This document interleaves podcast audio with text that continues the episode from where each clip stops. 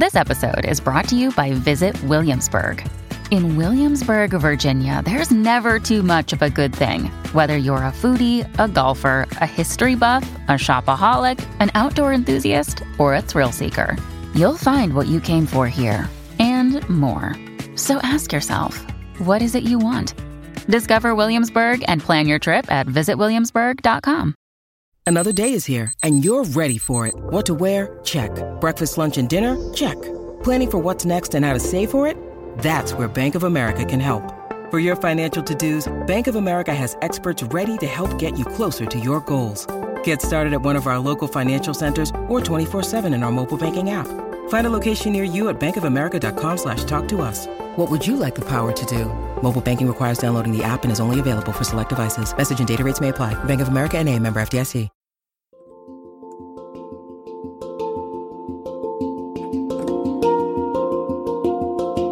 Welcome to the Anxiety Coaches Podcast, a relaxing and informative show where we explore anxiety, panic, and PTSD, sharing how you can overcome them for life.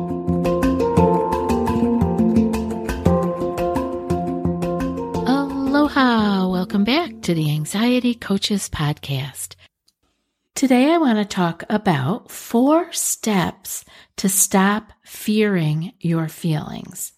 Feelings are fine. It is when we are fearing them that we get into trouble. Just like when we have physical sensations that come up from our anxiety, it is not the actual physical sensation that causes us so much trouble or keeps us down the wormhole. It is the fearing of those sensations. So it's the same with our feelings and our emotions.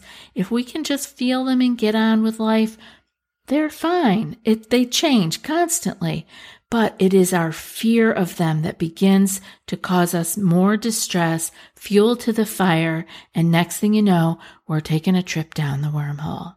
Fear is the number one feeling that anxious people fear.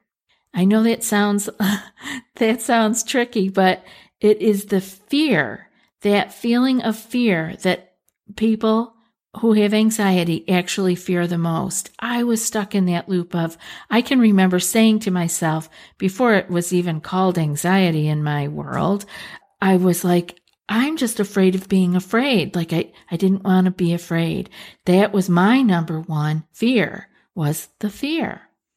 Another one that comes up a lot is sadness, and people don't like to feel sad, so they kind of have a little resistance to it. And uh, of course, it isn't somewhere we want to go all the time, but sadness is a part of life.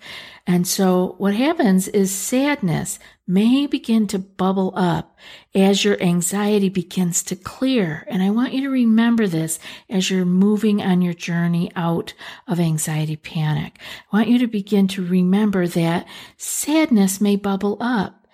You may actually, it may have been bubbling up all the time, but now you can actually finally feel some of these other feelings and emotions that were highly overshadowed before by anxiety.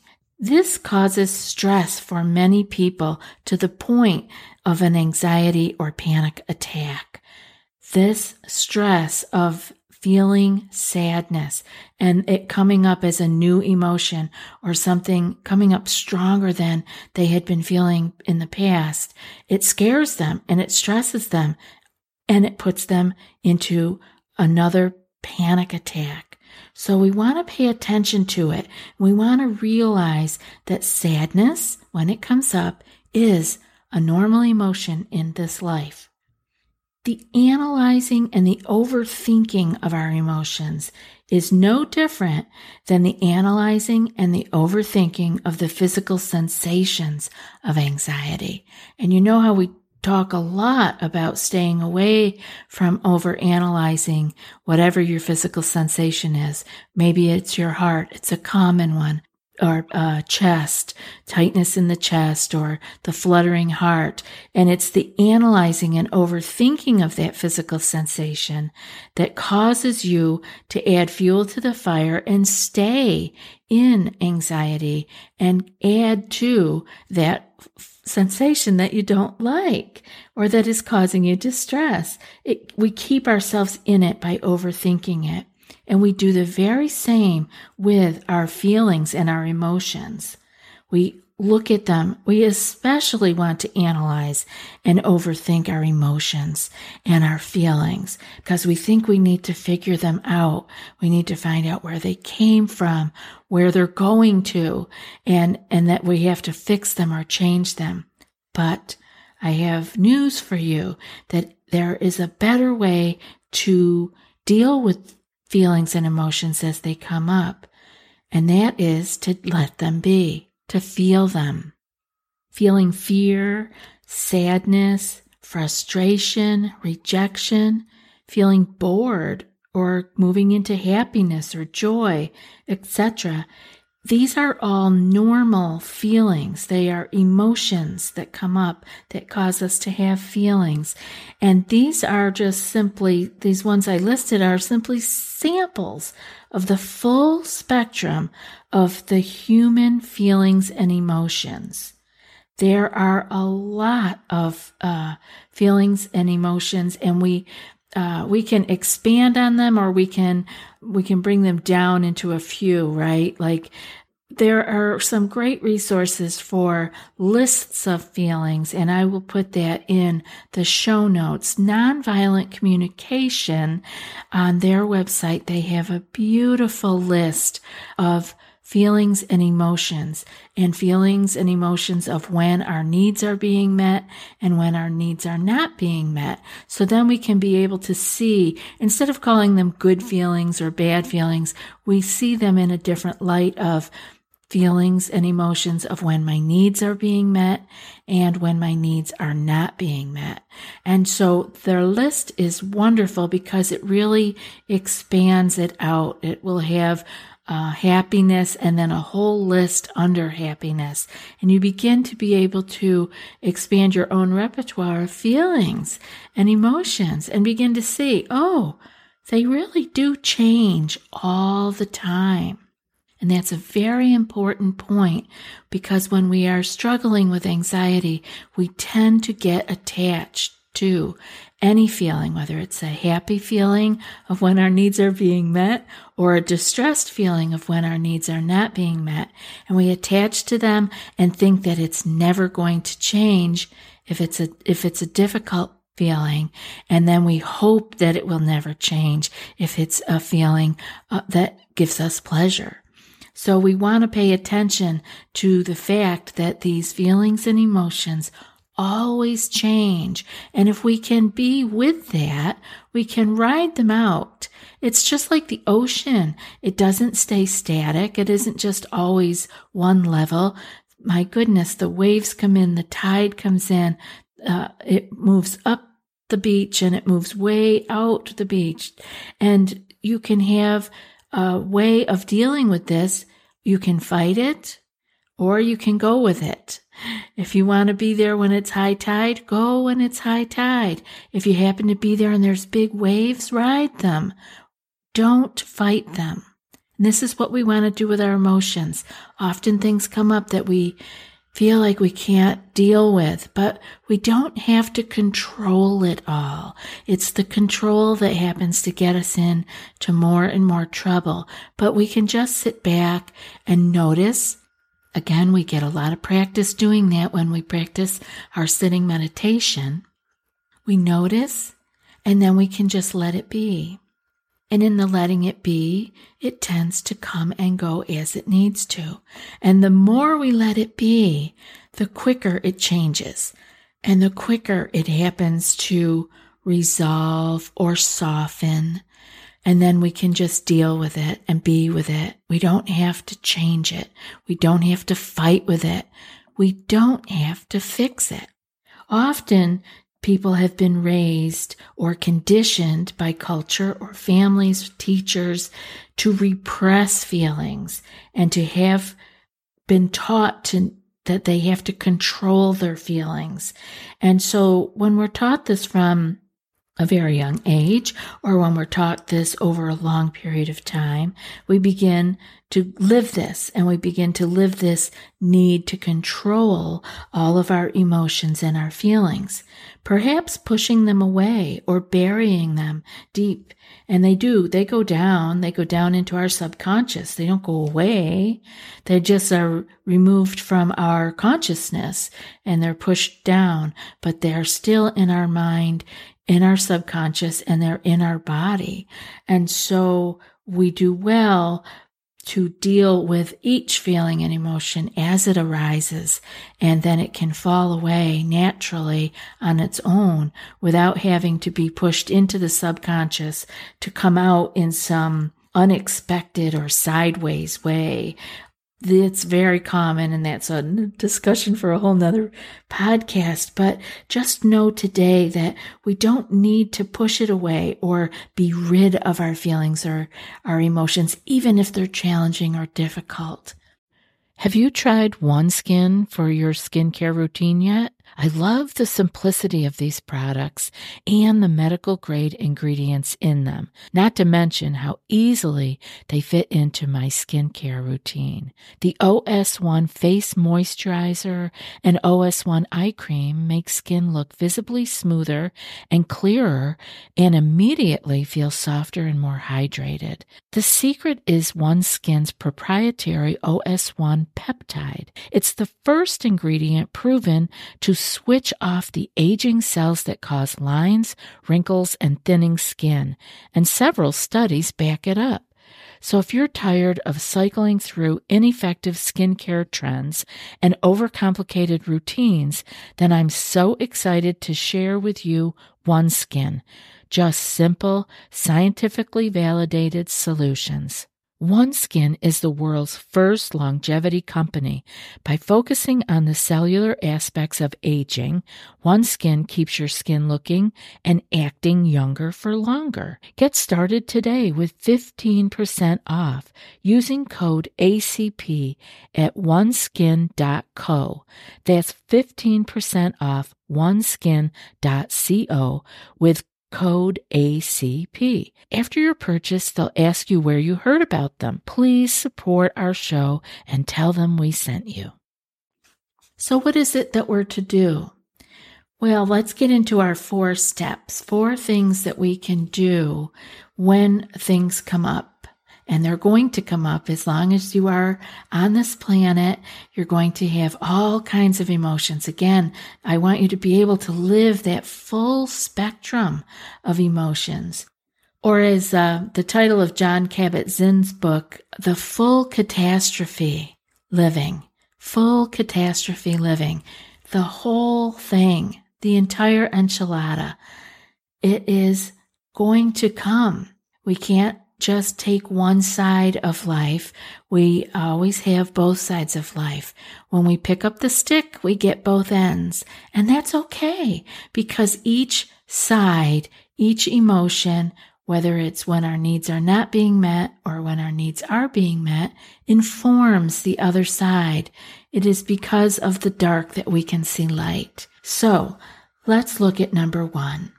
Let the feelings and emotions come and let the feelings and emotions go. I want you to try to be with them without adding to them any thoughts, judgments, or stories. Those are the places that we begin to add that which is not there to it. A feeling or emotion is simply that and the more you can be quiet with it, sit with it, let it be, it can either tell you a message that it, or a direction change, or give you insight, or not. It can be just a feeling. So let it do what it needs to do. Let it be there. And the more you let it be there, I guarantee you, the quicker it begins to go. They come and they go as long as we're not adding to them with thoughts, judgments, or stories. The second piece that I want you to pay attention to here, the step that I want you to take to heart is learn more about the full spectrum of feelings and emotions. Again, I'll put that link to the list of feelings from nonviolent communication in the show notes. And it will give you a good idea. And maybe some of you already know this that, you know, all the range of feelings from extreme pain and hatred and negativity to joy and ecstasy. There is a lot in between there, and we play with all of these. All of us do, not just when you have anxiety, but it is amplified when we have anxiety because we want to add so much to it. We want to analyze, we want to judge it, we feel like we're silly, we shouldn't have such feelings. We we put judgment on it and it causes us to add fuel to that anxiety fire. And then we still have all those hormones raging, don't we? It's like we just add to it and add to it. Well, one of the ways to stop adding and to interrupt the cycle is to do the first thing, the first step of letting them come and letting them go. And then the second step, learning more about this full range of emotions. And I want you to notice that you feel many of these feelings and that they do come and that they do go. With what? With time. One of the things the anxious mind does not like to do is to let time pass. It wants everything right now. So I want you to practice letting time pass. The third step is to recognize and challenge your beliefs. And that means the things that you feel, the things that you feel attached to, feelings, uh, expectations that you have about how you should feel. And this way you can eliminate that judgment that I talked about earlier. Because once you recognize that you're having an expectation of how you should feel, once you drop that, you don't have to be hard on yourself. You don't have to beat yourself up about feeling a certain way. It just is. It's another part of who we are. And the more we resist it, the more it will persist.